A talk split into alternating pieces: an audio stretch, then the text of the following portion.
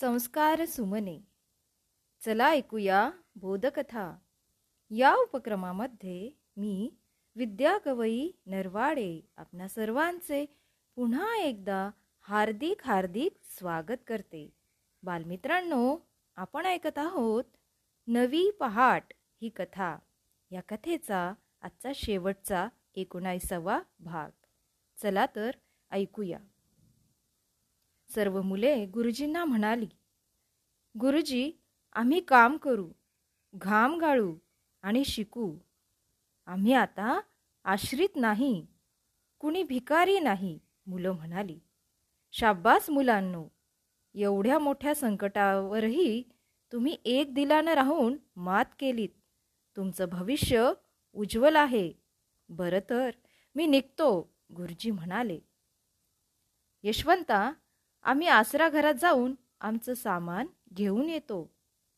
सामान म्हणजे मिळालेली ताटं वाटी सतरंजी नि चादर.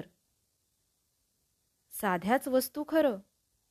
पण तेच किती मोलाचं होतं मुलं म्हणाली.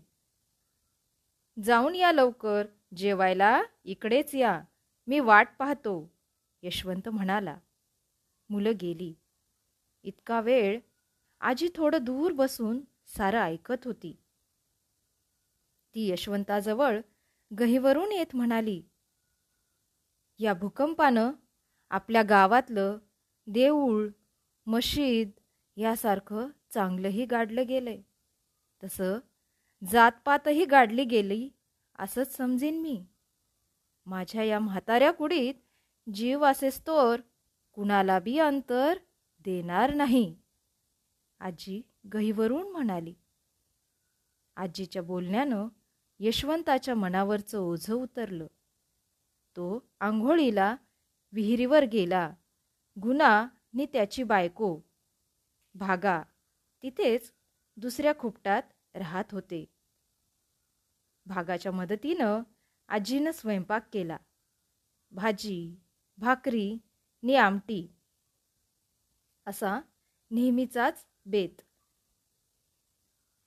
पण सारे मिळून जेवणार होते. नेमी रझाक गेनू आपलं सामान घेऊन परतले.